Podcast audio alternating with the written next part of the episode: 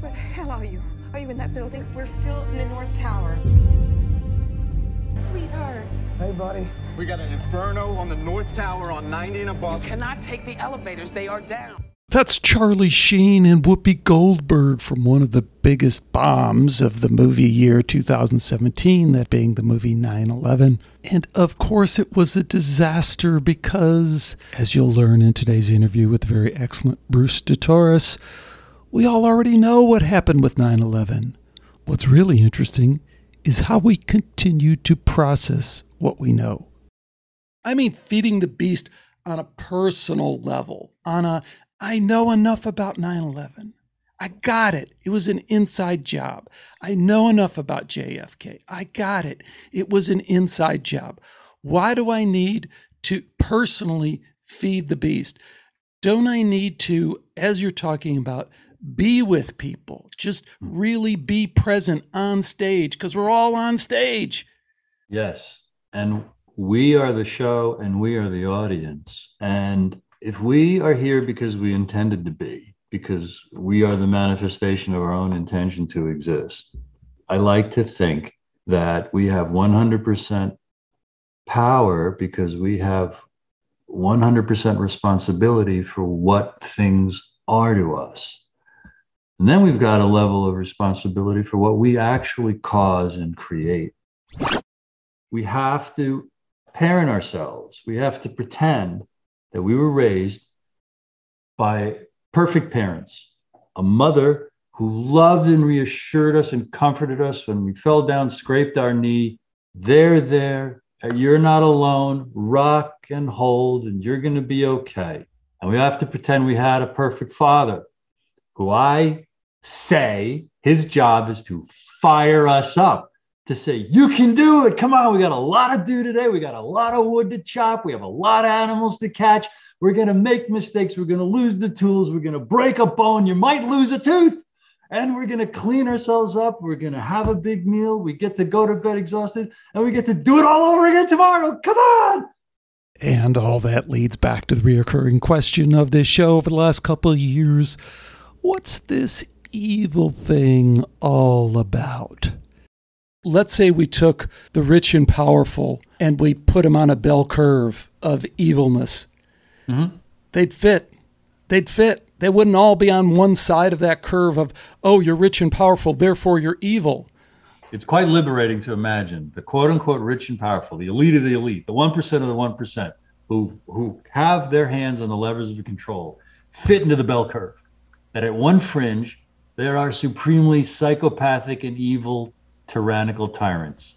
And at the other hand, are folks who would be saint like and benef- benevolent to us, right? And the vast majority in the middle just muddle through. And whoever is in charge today, they're just going to, they'll be evil if evil's in charge. They just don't care. They're just going to waddle through. Because if you have a belly full of food, we've never had this in our evolutionary history until the last 150 years. A belly full of food and decent shelter? Turn that TV on. I don't want to think. What's there to think about? How can I improve this? I really, really enjoyed the chance to have this dialogue with Bruce DeTorres. Hope you enjoy it too. Welcome to Skeptiko, where we explore controversial science and spirituality with leading researchers, thinkers, and their critics. I'm your host, Alex Tsakiris, and today we welcome Bruce DeTorres to Skeptiko. And he's here to talk about an interesting book we were just chatting just a second ago about. And I'm very, very, very grateful that he reached out to me about this book because it's such a a skeptical kind of book in so many ways. It's titled God, School, 9 11, and JFK The Lies That Are Killing Us and the Truth That Sets Us Free. Bruce, welcome to Skeptiko. Thanks for joining me. Uh, my pleasure. Thanks for having me, Alex. So let's start with kind of the classic kind of thing. Tell folks a little bit about yourself. You have an interesting background, especially in terms of, you know, a lot of people I've spoken to on Skeptiko. You're more of a, you know, fine arts guy, uh, acting, musicals, directing, that kind of stuff. And yet you're kind of entering this world that that intersects with some of the stuff that I've done. So tell us about that. Tell us who you are. Well, sure, and thanks. I was an actor uh, in, into my 30s. It's all I had uh, wanted to do. And I also was a lifelong reader. I fell in love with reading way back in the first grade. So those were kind of the perfect storm for some things that happened in my 30s. Basically, as I practiced acting, it refined itself into the specific point of laying all my attention on my scene partner. Specifically, I was coached. Let my performance come out of me in response to what my scene partner was doing right there in the present moment. And it transformed that night on stage what that experience was, Alex. So to kind of fast forward the answer. Can I interject something? Don't don't fast forward. I think I thought that was a very interesting part. It was the kind of because we've heard about this. Those of us who have not been in acting, we've heard about this kind of transcendental nature, particularly as it relates to being in the moment, which kind of connects with all these other spiritual traditions. And, and, and you are talking about experiencing that in a very real way. And I don't want to just blow past it like, well, you know, and other actors. No, man, it was significant to you. It was significant to a lot of other people in your field. Talk about that a little bit. Okay. It was astounding. Um, I, the way I say it in my book is I paid attention to my scene partners that night, like like my life depended on it, and I this is the, this is probably the exact language because I worked hard on the language. I've refined it. I followed their speeds and volumes, rising and falling and accelerating and slowing down everything I did according to what I was getting and working off of them. And I said my lines as my breathing at those moments just happened to produce them. And the audience exploded with laughter. And in, in a nutshell, and I'll spell it out precisely, for the first time on stage, I I wasn't uh, thinking at all about giving a performance. I was focused on watching and seeing their performances. I wanted to see. I didn't want to miss a thing they did. So I paid attention like my life was at stake. I had never been so interested on stage before. And I'll say it made, I'd never been so interesting on stage before, Alex, because I got back to New York we were doing that in Pennsylvania, that play. And it seemed like I got cast in everything I auditioned for because it eradicated any self consciousness. It eradicated t- most of the fear. There was always some nerves before an audition.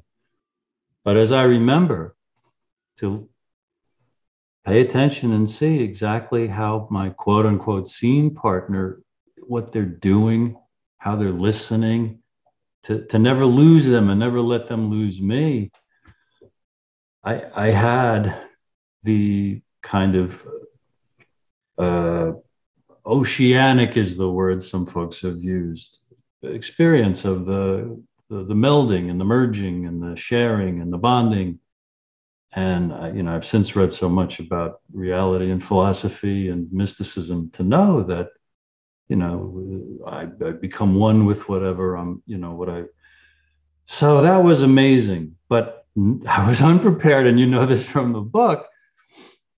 I started paying attention to people in real life the way I did on stage, and I realized I had so many habits. I call them, well, others call them too, you know, rackets and habits of competition and immaturity, Alex, that that just devastated me, and I had to bring my whole life to a halt to reevaluate.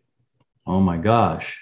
And it was it was a it was a it was a horrible moment yet it was the best thing I, that had ever happened to me because it made me uh, surrender kind of like an alcoholic who finally goes to aa all my tricks don't work anymore i want to start from scratch and it all began just with paying attention and and then doing a lot of journaling a lot of the soul searching a lot of the real work that humans have to do to figure out who am i what what do I want? Why, you know, why am I here? And I decided to stick around because it was a real existential crisis. I really hated myself. I hated the way I treated people. I hated how immature I was. I couldn't believe how immature I was in my 30s. It was so unacceptable. It was so unacceptable. But I decided to stick around as I thought, just to see what would happen next. And then I uh, read a book that had an idea about energy. It was uh, Think and Grow Rich, of all things, you know, by Napoleon Hill which talks about thoughts are things. Spiritual book in so many ways, yeah. Many ways, right? Many, many ways.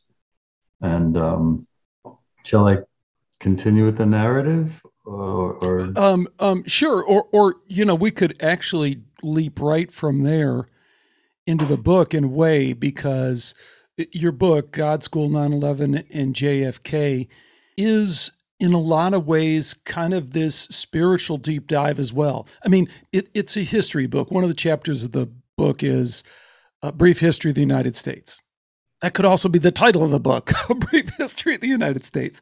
But instead, you sandwich it between two things. You sandwich it between a very big picture universe, unity consciousness, we're all love, and the end of the book that says, ah, you know, I talked about all this stuff, but in the end, it's all about love. It's all about unity consciousness.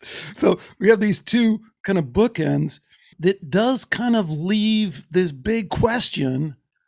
And I think this is like one of the fundamental questions and one of the level three questions that I like to talk about, you know, because like I was just mentioning this, this book, people check it out because it's like, it, it, it's great. It has a certain almost lyrical quality to it. The way you bounce from one topic to another and just one sentence after another is just a, a, bombshell if you haven't heard this stuff. You know, Alexander Hamilton has a the same pyramid that you see on the dollar bill on his grave, you know, and you're like, whoa, I didn't know. What does that mean? Is that really true? All the so, but then you just move on to the next thing without really uh, uh, belaboring it. But I have to say, as I said, you know, when we were chatting for just a second, this book is also an invitation to this deeper conversation, what I call these level three conversations, which you were just alluding to, which is what then does this all mean? So I want to keep bouncing back and forth between the stuff, JFK, 9 11, you know, JFK 60 years ago, 9 11, 20 freaking years ago. This is history. There's so many people, you know, my kids, I they don't know that they relate to this in the same way that you and I relate to the history that we heard from parents and grandparents. We're like, yada, yada, you know, just kind of. So, do, do, do you know what I mean? I mean, this is really, I think, our challenge in this interview. And in a larger sense, in this ongoing dialogue, is like, how do we relate to this history? Because I think that's what your book, in a way, essentially is about. Is like, here's the history, as messed up as it is, mm-hmm. and then how do we relate to it? What What do you think about that? Is that a good way to to can we frame it up this way, or is that gonna? Oh, I think you nailed it. And in fact, I worked on it for years and years, Alex. And there were many, many times where I thought, oh, this is good stuff. Oh, there's going to be a handful of people who get it exactly the way I think I'm saying it. And Alex, you're reflecting back to me some of the greatest, fondest hopes I had for what this book could be to some people. So, oh, you know, the angels are singing right now for me because you write such a thing all alone for years and years and years, and you, you wrestle with paragraphs and sentences. Should it be this? Should it be that? Have I said too much? Am I saying too little? So for you to have said all that, Alex, okay. So yeah, I, I'm right on board in uh, how you f- framed what what the book is and what I'm what I'm trying to say. And I tried to I tried to stay on point, which is the truth sets us free. It's good to know the truth of all the stuff that's in the book pulling back right to your question, originally all I was going to write was a book about my thoughts about what energy and what energy and consciousness is because I was excited about that. That's all I, you know, that's what I set out to write. I should recount that, I think, just to for those who are listening. what the idea that I got about energy that I thought was unique was if energy burst into existence 14 billion years ago to become this universe and everything in it, that's a theory. I thought, oh, and the, like Napoleon Hill said, thoughts become things because they're made out of energy. Okay. I thought, I thought Buddha wow. said that. Well, I'm, no, I'm just kidding because it's universal. Sure, Go ahead. Right. Yeah, absolutely. Right, right. Well, I'm just following the narrative of the inspiration for, for what I was writing. But yes, it's everywhere. And that's thrilling because it's corroborative, you know. But I thought, okay, um, why did if energy did that burst into existence to become to become you, me, and everything? Why? And I had the simple thought, because it wanted to. Is energy the intention to exist? So now pretend I'm jumping up and down and yelling at the top of my lungs the way that that blew my mind because it explained to me how all the soul searching I had just done, why do I think what I do? Why do I have these habits? I recognized any way I want to look at anything, any questions I want to ask myself, those answers will come rushing, almost attracted, law of attraction, whatever, any whatever I want to look for, however I want to see things, that's how I can see it. And dare we hope that as we cherish a thought and give it lots of love and energy and attention and gratitude and live as if it's already real, do we start seeing those things in our real lives? I'll say yes. That's my testimony. That's my personal experience. So, this is, I got excited about these ideas that this is a completely spiritual realm. To see our creator everywhere, if the intention to exist is our creator because it came into existence to be you and me, to see our creator everywhere makes this heaven. I go, and I explore all this in a number of pages in the book.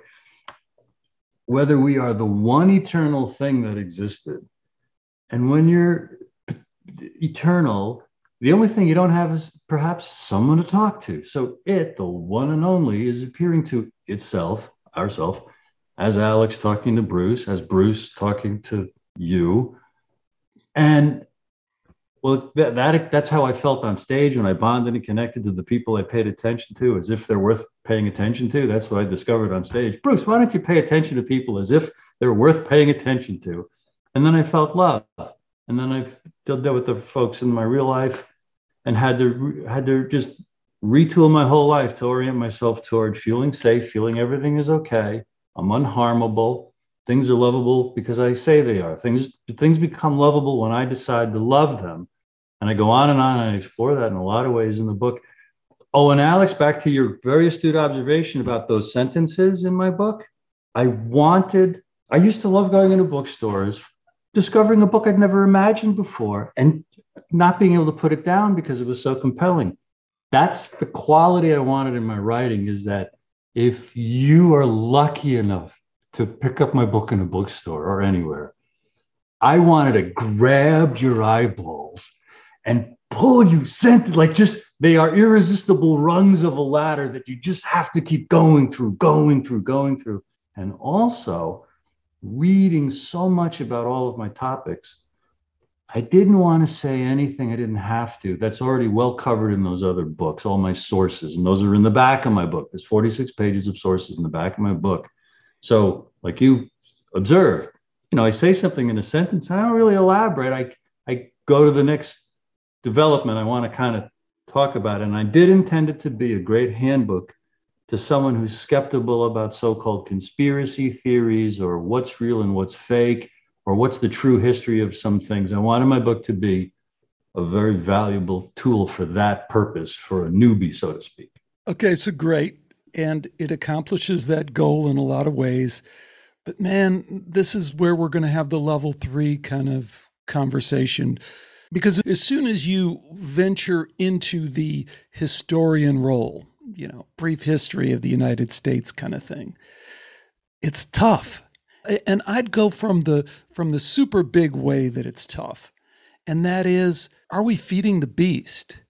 You know, because part of this is this desire we have to know and to know and to know. And there's a spiritual side of that that we've talked already so much about. Because let, let me digress, which is maybe I do too much, but this is not a spiritual book per se. The majority of the book, by quantity, is something that people who are comfortable with exploring parapolitical, conspiratorial ideas would be super comfortable with. It's just a ton of information. Like you said, I love the sources because you really do kind of this extended bibliography that almost reads like an extended table of contents. Somebody can jump to the sources and just read it, you know, and, and you can learn a lot. And then you can also say, I want to jump to this point, that point. That is the body of the book. But given that that's the body of the book, here's the feed the beast issue. It's like, if none of that's if the ultimate end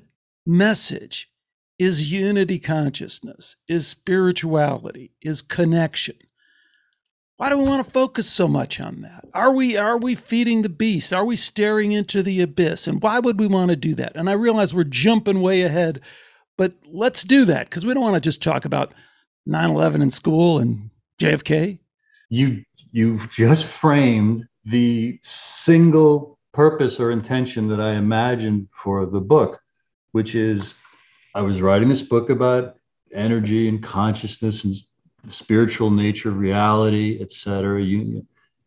And then discovered 9/11 was an inside job, obsessed about that, and the energy book was in a drawer. I had I had written what I wanted to write about it. It was about 39 or 41 pages, Alex. Okay.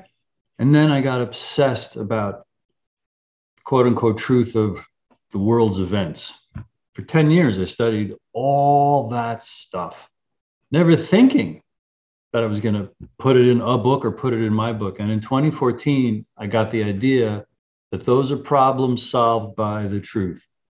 The, the truth of their nature, as opposed to the official stories that are lies that are used to manipulate and exploit us and do a lot of damage and cause a lot of harm, and also the truth of our nature, because the beast is slain when we recognize it's just like the movie The Matrix. There is no beast. Or if there's a beast, we am it.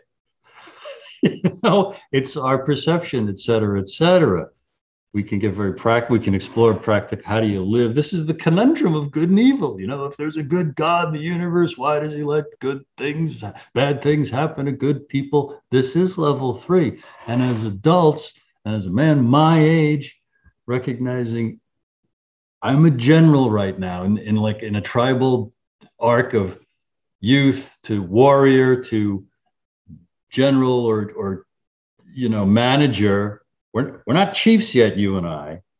You know, they, they say very little, and we go to them when we really can't solve anything, but they're watching us. They've got no teeth, they're very weak. They're watching how you and I manage affairs because we're at the managerial level for life, for the tribe, to take care of the first thing is our own soul, our own peace. You know, I'm very inspired. There's nothing, there's not a lot about in the book, maybe next to nothing very inspired by the Native American traditions, their relationship to spirit, what they felt reality was. And to summon that and to live in that space, to allow for sacred space, to perform rituals that, uh, you know, free us from the ego, to dance in a frenzy at night around a fire in order to, to, to, to kick up our heels and forget our troubles. Because we've got to tell ourselves we can handle the truth because at the objective material day-to-day level there's there's really really frightening and horrible and mean and painful suffering that's happening out there. And the level three question is what do these what good do these airy fairy ideas? Day to day bruce when i'm trying to make a living and my wife and i are arguing and we don't have enough money for this that and the other thing. And is this real or not should I get this injection? Should I not? Yeah. And it's, I'm convinced, and this is not easy because I'm, we're all just humans and we all have runaway minds and fears until we decide to work with them. We have runaway minds and fears until we decide to work on that. Why? What am I afraid of and why? Or we dive into alcohol, drugs, and mindless distractions and those addictions. One way or the other, we're going to either anesthetize ourselves or we're going to take some deep breaths and we're going to try to cultivate and feel what's real. And what I say in the book, toward, maybe toward the ends or somewhere, is listen, we gotta we gotta get alone. We've got to cultivate peaceful mind, an open heart, and and feel what's real. If we can quiet the mind, I don't think anyone says we can never stop thoughts completely, but if we can quiet them enough, we can feel what's real. And paying attention is the is the tactic to, to experience, see, feel what's real. I'm claiming it's love. And when we look in the eyes of someone else who wants to look in our eyes, what we see is the exact same consciousness. We see and feel ourselves because I claim at that level where only love is real and everything is love or everything is energy. Love and energy, energy are just words for what is. It's it's a unity. It's us. So when we look in each other's eyes, we and with someone that we love and we care about, we see love. We see ourselves. It's a reflection. It's the reflection of consciousness. It's it's uh, those those are reasons to be cheerful. Now, how does one, anyone apply that? That's very individual. What's yours? You know, what does that all mean to you, Alex? I, that's kind of what it means to me. What does all that mean to you? You know. Well, I guess one of the things I was driving towards because I honestly struggle with this both personally and I see the struggle within this community that I've kind of stumbled into because I didn't start with the conspiratorial community. I didn't really start with the conspiratorial bent. I didn't know any of that stuff when I started Skeptiko. And I really started from kind of a scientific angle just because the biological robot meaningless universe thing seemed like bullshit and I wanted to prove it. And that's what led me to the conspiracy. But, you know, JFK was really interesting. It wasn't really my time, but looking into it, I, just a fantastic story. What the fuck else do I need to know about JFK? I find it infinitely interesting. I love it. I, I'm always digging into new information, but to me, it's like reading comic books. I don't pretend that that is going to inform my uh, spiritual uh, understanding. And I, I do worry about queuing up another podcast on JFK because I look at myself and I say, Am I feeding the beast? Am I feeding somehow my desire to know, to know something, to know something that somebody else doesn't know? Because I'm there. I am there with that energy. I'm not denying it. It's, it's, it's, it's fed me for a long time, but I see the, the, if we're going to have this level three discussion, I also see the other part of that. It says, why do I want to feel superior to someone else because I know something?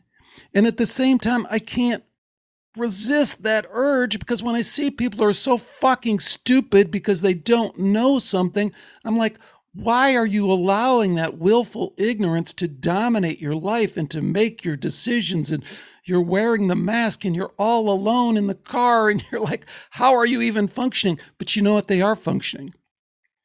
I just had, so let me, let me pause there because now you know what I mean about feeding the beast. I mean, feeding the beast on a personal level, on a, I know enough about 9 11. I got it. It was an inside job. I know enough about JFK. I got it. It was an inside job. Why do I need to personally feed the beast? Don't I need to, as you're talking about, be with people, just really be present on stage because we're all on stage. Yes. And we are the show and we are the audience. And we, if we are here because we intended to be, because we are the manifestation of our own intention to exist, I like to think that we have 100% power because we have 100% responsibility for what things are to us. And then we've got a level of responsibility for what we actually cause and create. So, two great handles that I hold on to that really, really work for me. This is the best thing about ideas. It's like they fire me up. They don't have to be true. They fire me up, and I choose to pursue being fired up. Is we have to parent ourselves. We have to pretend that we were raised by perfect parents, a mother who loved and reassured us and comforted us when we fell down, scraped our knee. They're there. You're not alone. Rock and hold, and you're going to be okay. We have to love ourselves like that. And we have to pretend we had a perfect father who I say his job is to fire us up to say, you can do it. Come on, we got a lot to do today. We got a lot of wood to chop. We have a lot of animals to catch. We're going to make mistakes. We're going to lose the tools. We're going to break a bone. You might lose a tooth. And we're going to clean ourselves up. We're going to have a big meal. We get to go to bed exhausted and we get to do it all over again tomorrow. Come on. To encourage. So, mothers love. They're there. We're safe. Alex, we're safe. We're safe. Especially if death is just a transition to experiencing ah our real self our transcendent self we never really could be harmed everything's we're always okay for eternity you know and then to fire ourselves up. So when i'm alone and freaked out and wondering you know why do this why do that? Am i going to have enough for retirement? All the classic real beastly scary thoughts I can I can get for myself. I've practiced, practice, practice, writing and rehearsing and remembering and writing and rehearsing and remembering these ways of looking at it to just to summon like a Native American. Thank you, all the fathers and all the mothers and all the grandmothers and all the grandfathers who are here right now. Show me what I need to see. Give me what I need to know. Let me serve. Let me help. Let me serve. Because it's everything's got to flow. We can't hold on to anything. Not a fear not even an obsession. We have to it's all got to flow. It comes through us so we can give it. And as much as we can shape it toward being good parenting as i think of you as a human who needs the great love of a mother and the great encouragement of a father and choose to talk to you like that, I'm feeling it. And it becomes, you know, that self-fulfilling thing, that that self-experiencing thing. And it's it's my fantasy that this is what, you know, this this is what people need because I need it so bad that it works so well for me. That hey, let's and as I've been unfolding the book in the last couple of months, uh, it's it's kind of you know things are kind of happening without a lot of effort. I follow through. I'm a professional. I know what I want, but it's it just I seem to be kind of in a zone that I belong in, and you know that's me trying to talk all around these issues right now. You know, so no, that is that is uh, beautiful. Very, very, very beautiful. Okay, so Bruce, let me pull you back though.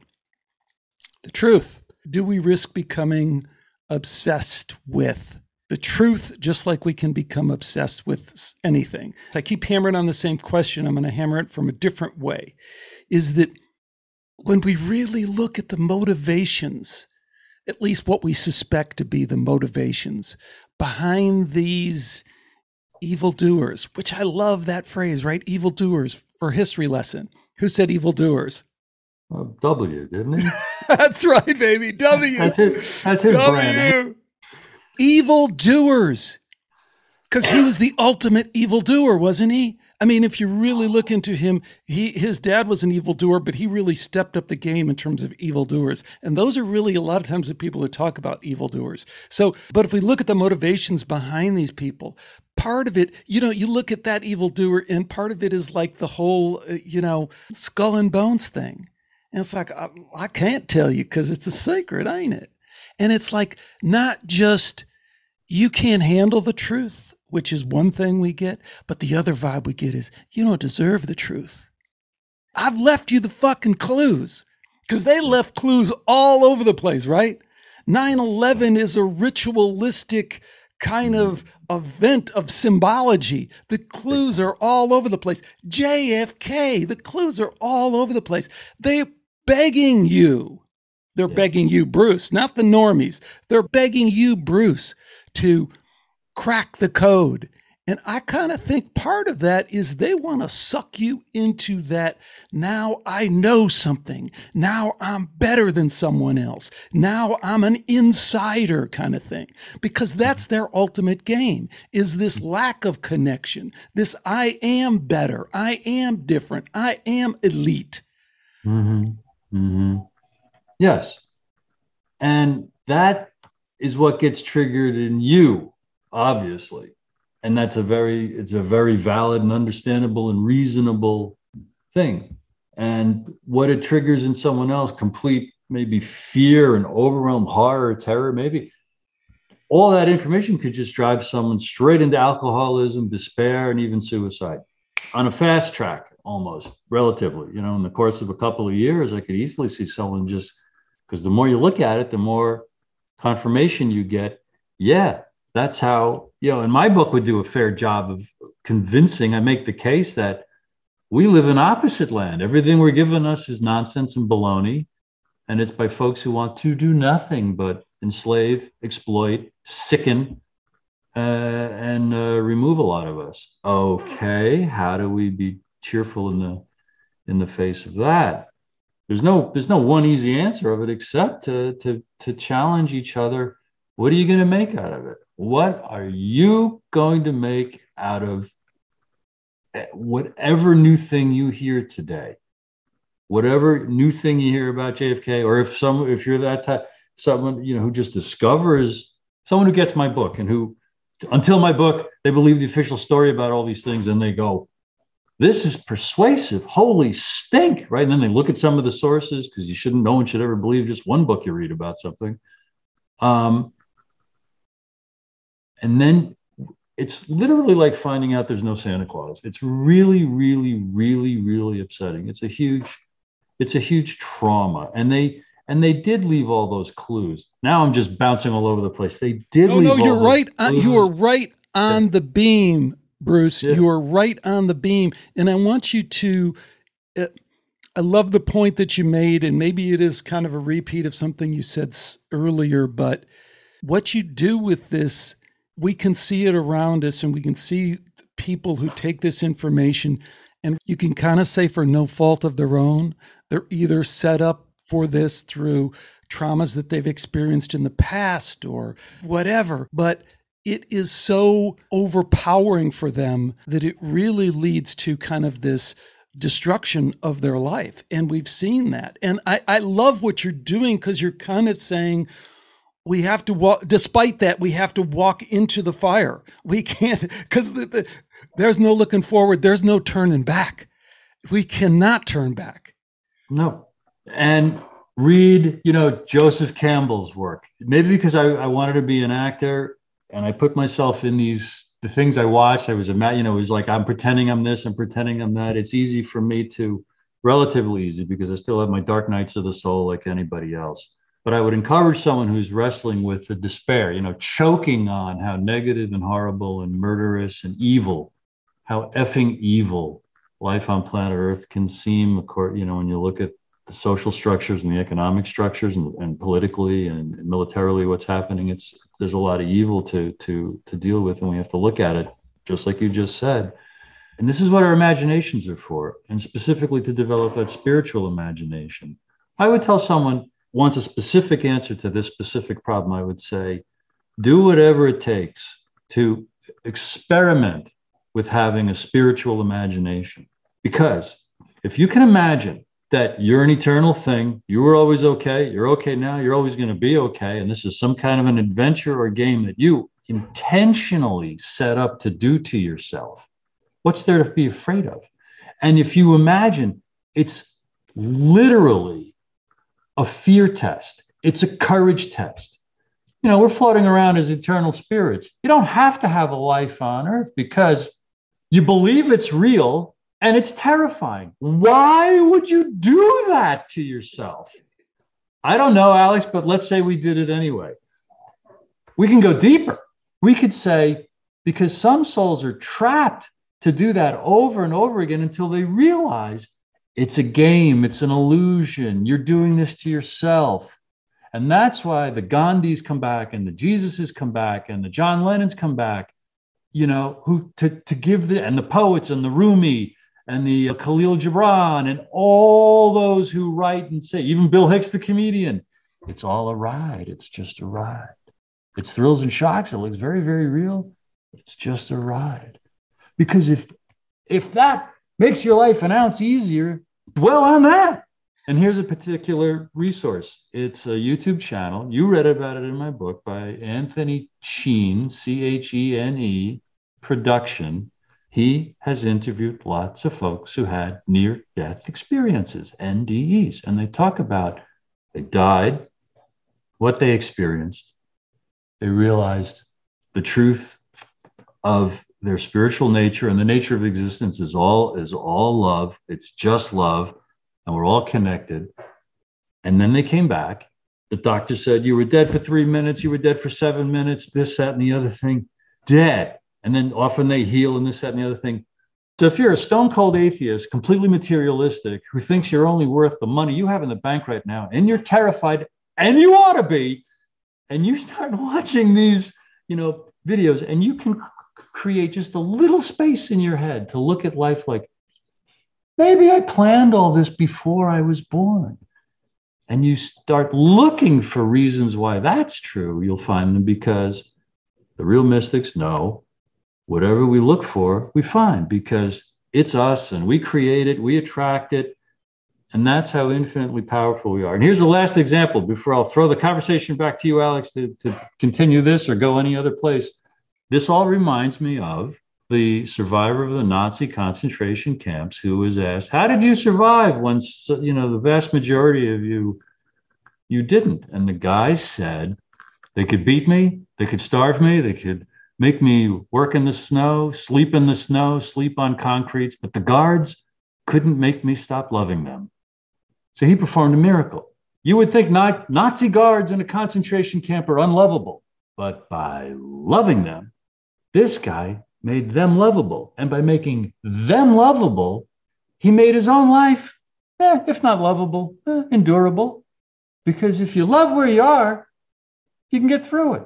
How do you love your torturers, Bruce? Well, that's a, that's a level four question. it is. It is indeed.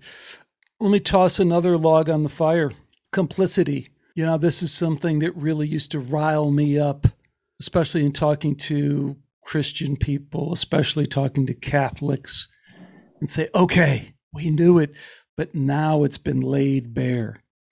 Satanic, dark, completely compromised organization. Not a few bad apples. Fundamentally, at its core, evil.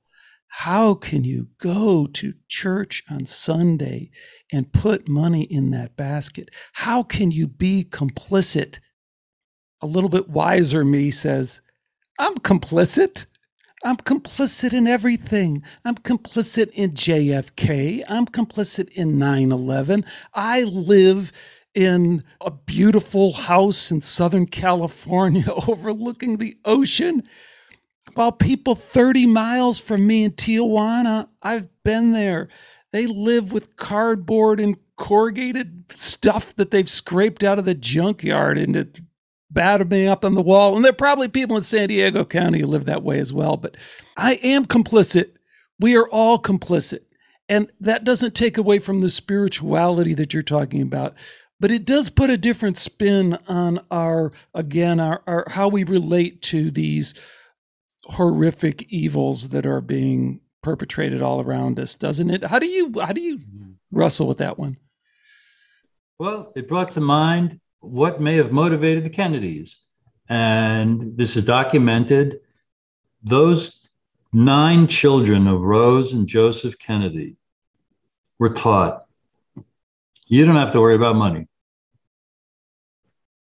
You don't, because their parents were so rich. To whom much is given, much is required, and much is demanded. They seem to have internalized the sense that to be worthy of that good fortune that they didn't cause at all, they had to kind of pay it forward or pay it back, you know? So you, you're, you, you, that's. But here's the thing I love this because now we're going to take another veer off in another direction and dive into facts. So JFK, and I just played this clip in the previous show. He knows who he fucking owes when he's there, right? Because he was elected in a rigged election. His father, Joe Kennedy, who was connected to the mob because he used to run alcohol from Canada down, he hires the mob to throw the election in Illinois, which is a swing state that gets it. And along with Daley and the mobsters. They have a bunch of people voting who are dead and a repeat of a, of a recent mm-hmm. election, and uh, mm-hmm. they win. And they also do that in West Virginia, and they win, right? Mm-hmm. So. And then he goes on to, you know, he's got the Dr. Feelgood thing, right? And he's getting injections in his throat of amphetamines and all sorts of crazy drugs. And he gets one right before he goes on stage with Nixon. And it probably is the debate that wins him the thing. So no one's clean in this thing. And RFK, his brother, Robert, youngest attorney general in history, he's screwing Marilyn at the same time his brother is. And a lot of people think he was probably in the room when Marilyn died, and it was probably his people that decided after they grabbed that diary of secrets that she had that RFK might have been the one who went and said, okay, yeah, I guess it's best to pull a Bill Clinton, kind of eliminate Bill and Hillary, kind of eliminate all the possible skeletons in the closet. He's not clean in this. He's not perfect. And and and, and to recast that history as somehow, you know, the the Camelot kind of thing. I don't know.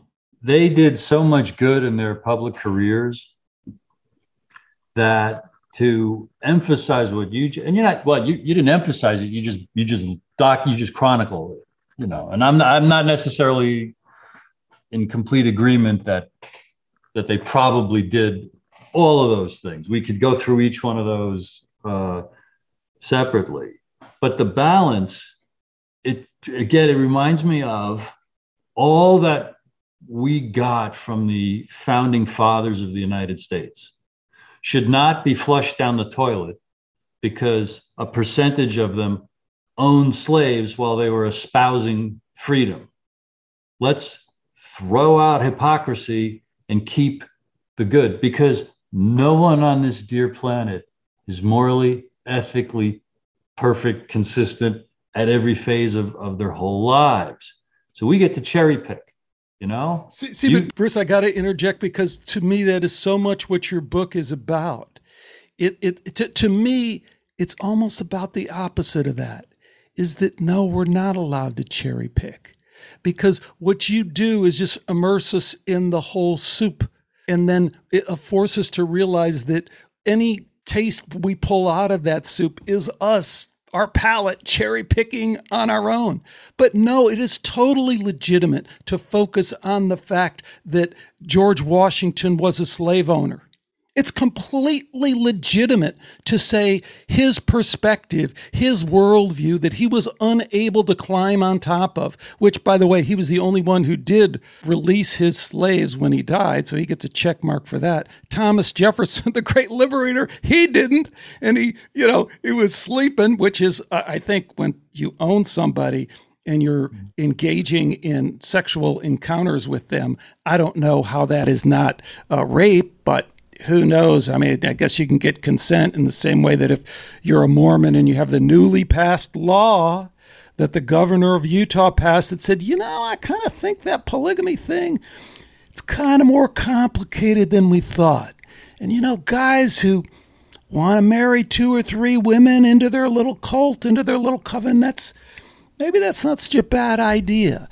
I think that that's what I take away from God School 9/11 and JFK is walk through this with me and go through the spiritual journey that you're really talking about that and realize that however I pick and choose you can find fault in it. You know there is no perfect walk through that that history. What do you think about that?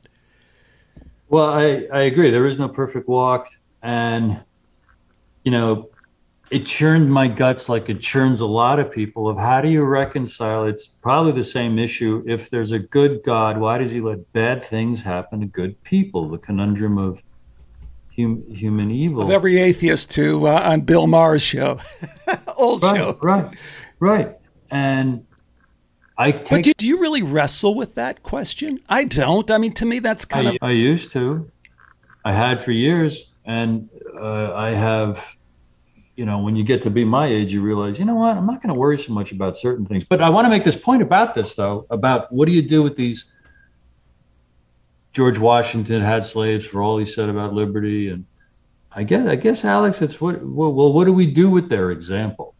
you know there's there's the the republic they created the ideals that are that we are supposedly pledged to and dedicated to and falling short of so who's who's a bigger hypocrite you know so at the end of the day it's okay how am i going to live and what uh, what am i going to try to force my government to be and to do well, how am i what am i going to do with the harm that my government is perpetrating right now in my name with my money. You know, we are morally, legally, ethically responsible for all the atrocities that the American government has ever committed. We it's very fashionable and very easy to, to point fingers at Washington and say corrupt, corrupt, corrupt. But they're the cart. We're supposed to be the horse. We're supposed to hold their feet to the fire. Is it a lot harder now? Yes. Are there unprecedented technologies used to divide and conquer us and keep us afraid of each other and prevent us from organizing any effective action?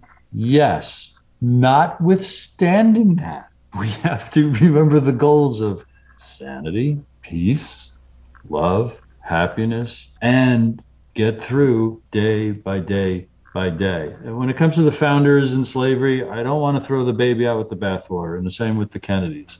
Now, in their defense, there's a great case to be made. No one became president then or now, Republican or Democrat, without some mob help.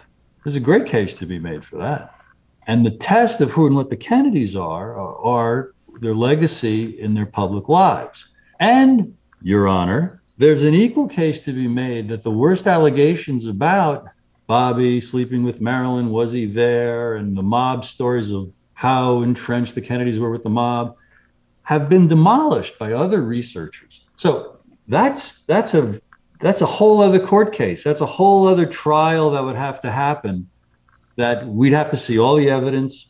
We'd have to see both sides confronted with um, what's the, what's the word when you're confronted in court cross examination to see if either side holds up and then you and I would be able to give a valid verdict on how likely was it that Bobby had anything to do with Marilyn's death? I think we're far from that. Now, I don't, I, I shouldn't say because I, I don't know what you've read. I don't know what you've looked at about that. But that's what I would say in general about that. I've looked at enough to say because that used to churn my guts to think that either of them had anything to do with hers, with her death. And I would point to the work of Jim DiEugenio in particular in uh, dismantling forensically the accusations along those lines to the degree that I can rest. If I, if I had the time, I want to make the time, I might study it a little deeper. But I've done such a deep dive that, okay, I'm not 100% certain, but I'm persuaded, and I needed to be because it was very upsetting that folks who were heroes to me, and at this point, I'm proud to say that the Kennedys are heroes to me. Um, that's what I would say in response to that. For the sake of anybody listening, so they know, like, well, it ain't necessarily the way Alex said. Maybe I got to look at it, you know, from all these other angles. Allow me. Absolutely, no, no, and, and, and we do. But then, then that gets back to, and, and it is good to do a little bit of a deep dive into what we're talking about. So if we did want to add a little bit of detail to that, just so that people can shoehorn themselves into this conversation, it's speculated that Marilyn Monroe was being closely monitored because she was keeping a diary. It came to be known that she was keeping a diary and that she had some legitimate, important secrets, if you will, pillow talk from her relationship with John F. Kennedy and Robert Kennedy. Do you are you not down with the idea that RFK was also sleeping with Marilyn? I am very open to it. I'm not convinced. Okay, so so let's Neither say we am go I about the diary. I ha- Yeah, yeah. because I've seen the refutations of the sources where those stories kind of came from. Okay. So, anyways, that her death, Marilyn Monroe's kind of suicide, is pretty clearly not a suicide it's a takedown, it's an assassination in some way, and there's some pretty dark figures looming there. So that's mm-hmm. enough that anyone can kind of see, you know, where it is. But w- the way I think uh, it relates. Before we leave that, before we leave that, Alex, may I ask, are you familiar with Christopher Fulton's book, Poisoned, The Inheritance, Poisoned Fruit of JFK's Assassination? No, I'm not. Who is the author again? Christopher Fulton, F U L T O N came out a couple of years ago, and the point he makes in there is that JFK didn't necessarily sleep with all the women that he had private meetings with, that and among and Marilyn among them. He, he may have slept with her, he may have had an affair with her, but he may also have been using celebrities to send messages back and forth to people outside of his regular presidential channels, which were monitored by the CIA and the military so that he could advance his agenda unscrutinized by the CIA and the military and the State Department. So that's just a, even just just another angle on the Marilyn situation. Right. I mean, Trine your publisher, who is fantastic in a lot of ways, but you know, there's like you can fall into the JFK thing there. It, to, to, their credit, I mean, there's 200 books there on JFK that you can dive into, and a lot of different stuff. So, but it, it, it is history, and it is important to understand its history. What I think is even more important, and, and that's why I love where we were going earlier in that conversation, you are going to then have to confront that history, deal with that history, and kind of go through that history, which is what you're talking about so beautifully, Bruce. That idea about imagining two perfect parents is something that's profound that's going to stay with me from this interview because I think it's uh, beautifully said. And I think when we balance that with, I can hit you with whatever I want to hit you with about JFK or RFK because you're battle tested now. You you it's not like you've built armor to, to shield it off. You're just battle tested. You know how to go through the information and how to hold the rudder steady no matter what new information comes up because you're still going to be at that core okay, you know, which is what you're talking about. And to me, again, that's what that's what I resonate with in the book. That's what I think the book is about.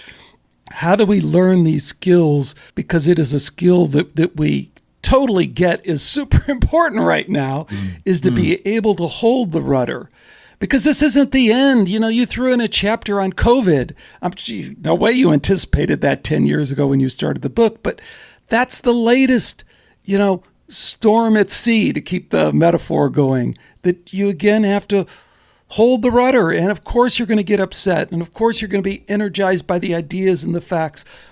But it's really not about that. It's about how you process, how you go through it. Maybe I'm, I'm repeating too much what we talked about already, but any thoughts on any of that?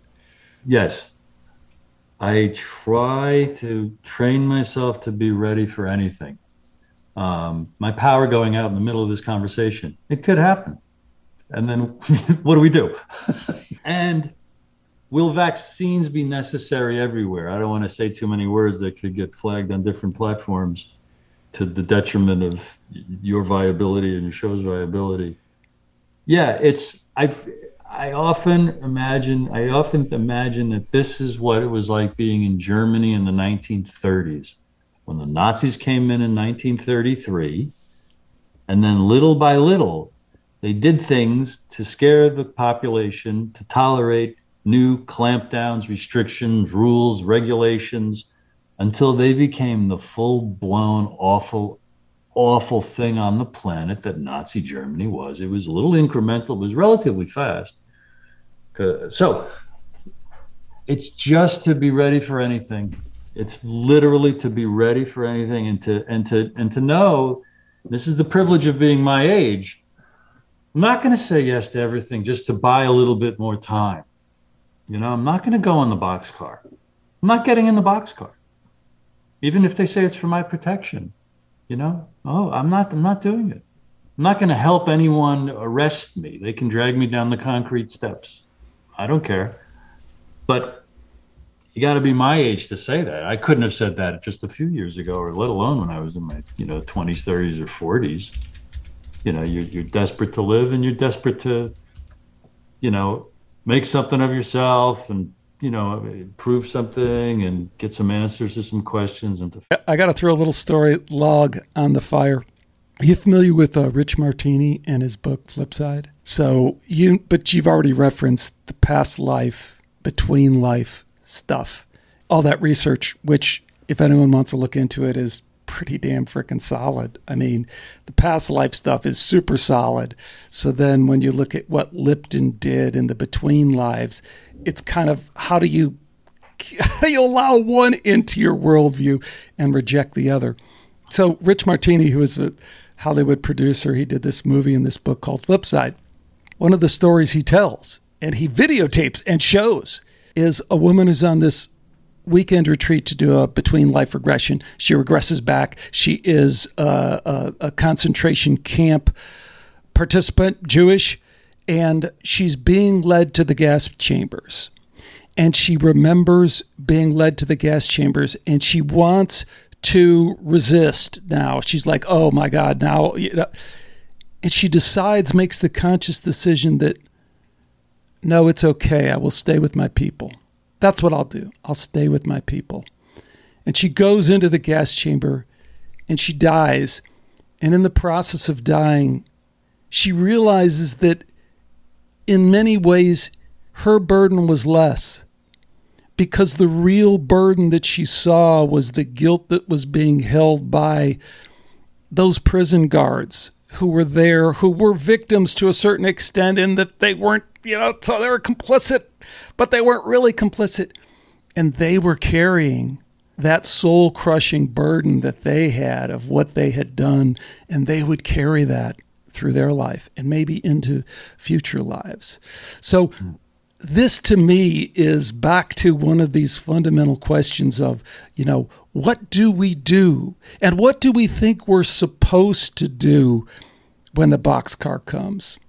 Very personal, very, I, I'm trying to organize a thought and an answer, you know, because what do we do and what are we supposed to do when the boxcar comes? Well, I guess we've got to process that each for ourselves. I can only tell you, I really, I really hope I've got the courage to just gently and slowly just sit on the floor. But I'm not going to help myself go anywhere. And what are they going to do when that happens? I don't know. Will I cry? Will I will I lose control of my bodily functions?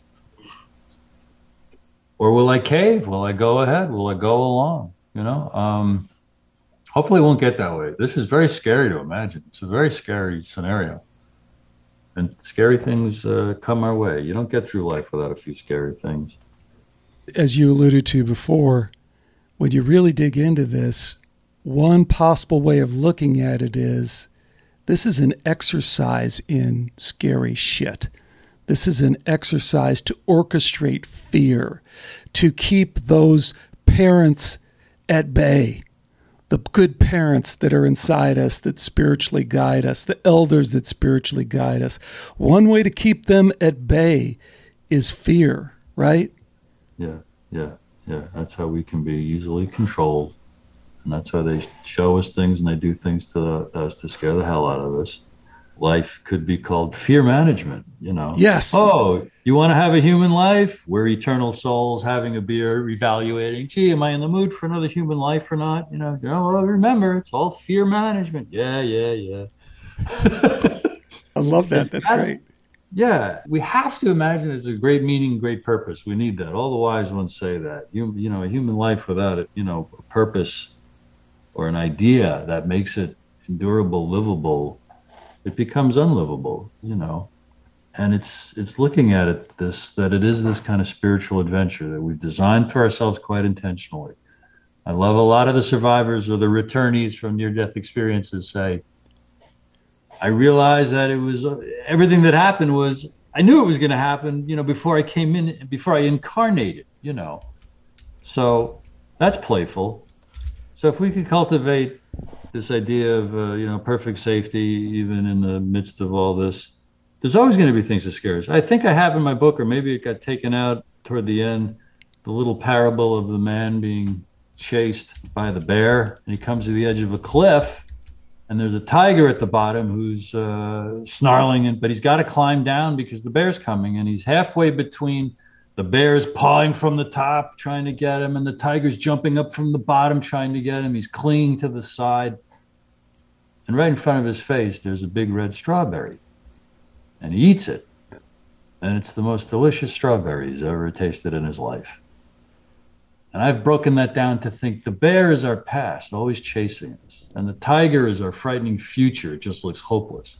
But the present moment is our is delicious. It's this is our strawberry. This right here, right now. so that living in the moment kind of wisdom, Yeah. how do you connect that to what we're living through right now, what we're going through? You know, the example or the story that I always cling to and I use so often in this because I'm kind of drawn to the non dual perspective, although I don't want to cling too tightly to that, is the, the hugging saint Amma, who is, uh, I was turned on to by my friend Rick Archer at Bat Gap, and I went and actually spent a weekend in LA and visited her and got a couple hugs, and they didn't do much for me, but I, I respect where she's coming from. But tirelessly working 18 hours a day as an elder woman, digging latrines in India for the untouchables, doing everything she can with every ounce of energy she has. And when she's asked, you know, Amma, you tell us that this world is not what it's about. This is an illusion. And yet, all you do is about this world. All this energy you do is about this world. And she says, World? What world? And, and to me, that is, I'm not there. You know, I'm with you, buddy. We are side by side. I get it, it, when you said, you know, we are the, the, the manager general type. We, she is the elder. And Oh, yeah. I, I am the manager general type who does get fired up by that. I'm going to go research that RFK thing. I want to know. And I'm going to try and gain hold of my emotions to not get too sucked into wanting to know more. But I do sure as shit appreciate the elders who remind us world, what world? My world. Yeah. It reminds me what I think I've heard about Mother Teresa, similar experience. She had an aha looking at some suffering soul lying in the street and just hugged them, you know? And the other sisters in her convent found her and said, What, what are you doing? We've got paperwork to do. We've got, you know, meal. And she just, and then the person died. She, I think that's her legacy. She was just hugging and comforting the real sick, dirty, diseased people with her own hands as much as possible. Right? I think that's that's her legacy. She was she was on stage, bro. She was on stage being present, wasn't she? She was on stage sharing the stage with that other actor and being in the moment, wasn't she? I Tell us so. tell us Yeah. Bruce in the time we have left, what else you want people to get and understand from this fantastically interesting book God, School, 9 11, and JFK, the lies that are killing us, and the truth that sets us free. Well, uh, tangibly, I few people should go to my site where you can read all about the book, brucedetorres.com, D E T O R R E S.com. And there'll be a way for you, you could buy it if you want, but at least you'll see on the front page these amazing reviews that it's gotten by folks who are respectable minds who've written a lot about these topics. What I want folks to get is the the hopefully candor at the beginning. I spend the first many pages uh, talking about myself, my thought processes, and my own emotional kind of challenges because uh, I'm a human, and that'll you know I'm not coming from a pedestal. I hope I don't come from a, and I might because I do say things with great assertiveness later on. My opinions. I'll stand strong for my opinions if, and I try to make the case in them, but the book really helps us grow up. If you have any doubt about any of the major topics, uh, that that's who it's for.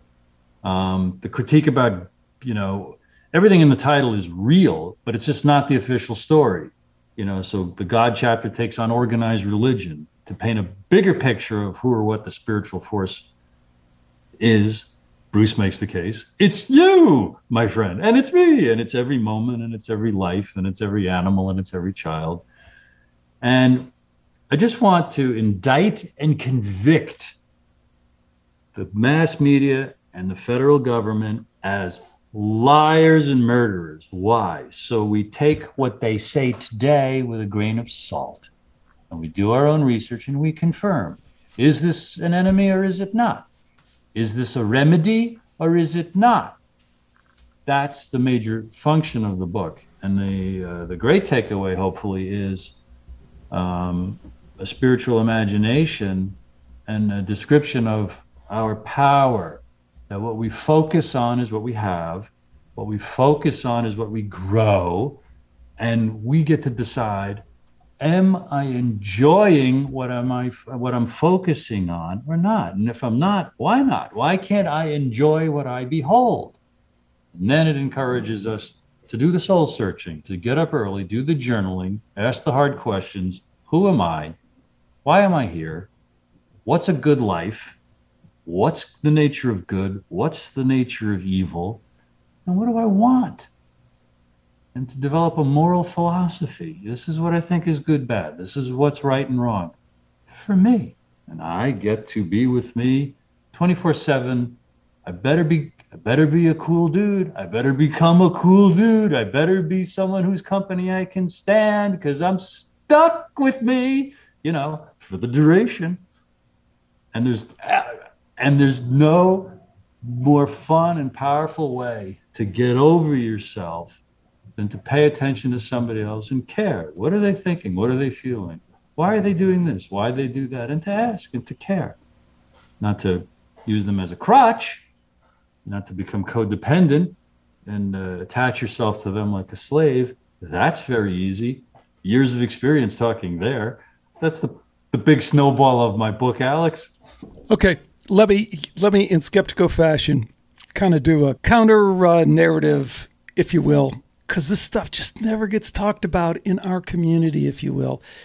And that is so consider the possibility that you could come to the conclusion, reasonably rationally, looking at the data, that there kind of are a few too many people on the planet. You know, it ain't so good. And we can keep talking about global warming, which is probably bullshit, but the underlying idea that you can't keep just throwing your shit into the air and into the ocean that probably don't work either. And the idea that, you know, the ecosystems are collapsing, that's probably bullshit. But then again, it probably ain't bullshit that the fish population is like 10% of what it is. So let's say you and a couple of your friends got together and you said, you know, it does seem that the population thing is a problem and it could get worse. It could get a lot worse if we keep increasing the amount of people that we're trying to put on this planet. And what if we went one step further and somebody said, Yeah, and you know how it's going to get worse? We got a lot of people right now who just eat rice or beans or other stuff. What's going to happen when they want to eat protein, which takes a lot, but is a lot harder on the environment? And God forbid, what's going to happen when they say, Hey, I should be able to drive a at least a little moped, if not a car, into town, and I should be able to have that iPhone or at least some kind of device with a lithium battery that pollutes the environment. So you know, there, there's it's not just people; it's technology of the people we already have. So what if your little cadre of friends got together and said, "You know what? This is kind of as a responsible group who are kind of have some influence, this is something we should address. What do you do? What do you what do you what do you do in that situation? And and, and you know where I'm going with this. Maybe what you do is what we see right now. Right. That's a plausible explanation for the policies that are tightening around our neck, I'll say. Um, but if, if sane and rational folks could address that reality, first confirm that that's the reality, and let's assume that it is, um, I thought while you were describing that, let's add to that uh, a focus on rules and regs and governments that protect the rights of the people on an even playing field, not the special interests, not the giant corporations. Oh, oh, oh, I have no interest really in doing that. That's never worked in history. Again, I'm now taking the other side of this. That's never worked in history, and it's not going to work uh, in the future, Bruce. So you're as part of the committee, and I'm just shouting mm-hmm. that down. I'll buy you off. I'll do whatever I have to. I'll Clintonize you and move you out of the equation. But basically, what we need here is a strong hand to get this shit done. And if you're waiting for a consensus, forget it. You're never going to get it. I don't know how long I'd stay. I'd be. I would last on the committee with. You know, can we put it to a vote? Who can we appeal to the other members? I don't see anyone around, but um, you know, let's let's say you represented everyone I had to work with, and you all agree to that. Like, oh, okay, there's no there's no political, there's no consensus possible. There's there's just what the rich and powerful are going to do or can do. You're, we're speaking as if we represent uh, the World Economic Forum. And hold, uh, hold. Let me let me just add to this. This might be way off target. I think that's kind of a mischaracterization of that. It's not that the rich and powerful want to rule the world for their own evil gain. It's that there's only one way to rule the world. It's the Roman way. It's total war. It's total domination. It's you can't change anything unless you're in power. So make sure you win. So whether you want good or whether you don't, you're not going to get it by sitting on the sideline. And that's why we have a, a Jeffrey Epstein who is a front man. He's not really the person pulling the strings, but that's why we have human compromise, right? Let me catch that guy back in the 50s. L- let me get J. Edgar Hoover, a picture of him dressed up in women's clothes and in a compromising homosexual position. And now I own that guy for life. And he says ridiculous things like there is no mafia and other just absurdly crazy things. Well, today, those pictures wouldn't carry quite as much weight. So let me get somebody with a little kid or let me get somebody doing something else. But human compromise is the way to go. And whether I'm a good player or a evil player, if I'm not willing to play that game, then I better step aside because the guy who's playing that game against me is going to win. That's just uh, the rules of war. I guess I'm stuck in a in a desire, a need, a belief, a conviction that if the rights of human beings could be honored and recognized, if human beings could defend their own rights in such a way, it's tough to compete with the. I, I I can't rule out. I think, as you just did, that the rich and the powerful. Did you say that they're not trying to control us and or from evil or selfish intent? No, I think what I was trying to say is in this kind of just stream of consciousness thing is that let's say we took the rich and powerful and we put them on a bell curve of evilness, mm-hmm. they'd fit. They'd fit. They wouldn't all be on one side of that curve of, oh, you're rich and powerful, therefore you're evil. There's rich and powerful that are evil, there's rich and powerful that are good, and there's the bell curve, there's all the people in between. But keep going because I, I like where you're going with the dilemma. You give it's me di- great hope. No, I love the bell curve. I love the as a model for Alex my takeaway from this, you just, I, okay, I don't want to get too dramatic. That's a little too easy for me. But I will say it's quite liberating to imagine the quote unquote rich and powerful, the elite of the elite, the 1% of the 1%, who, who have their hands on the levers of control, fit into the bell curve. That at one fringe, there are supremely psychopathic and evil, tyrannical tyrants. And at the other hand, are folks who would be saint like and benevolent to us, right? and the vast majority in the middle just muddle through. And whoever is in charge today, they're just gonna they'll be evil if evil's in charge. They'll be good if evil's in charge. They just don't care. They're just gonna waddle through. Okay, that gives me great hope because there's fewer purely tyrannical and evil-minded. There really, really are.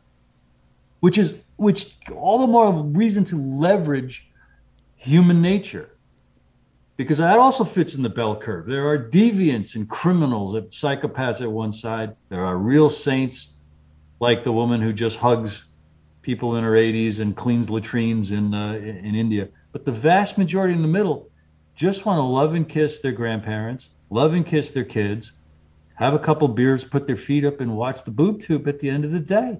They really don't care what's happening politically. They really don't care what's happening in Tijuana. They really, they really don't care because if you have a belly full of food, we've never had this in our evolutionary history until the last 150 years.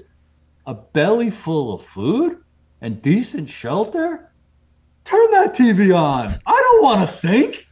What's there to think about? How can I improve this? That's beautiful.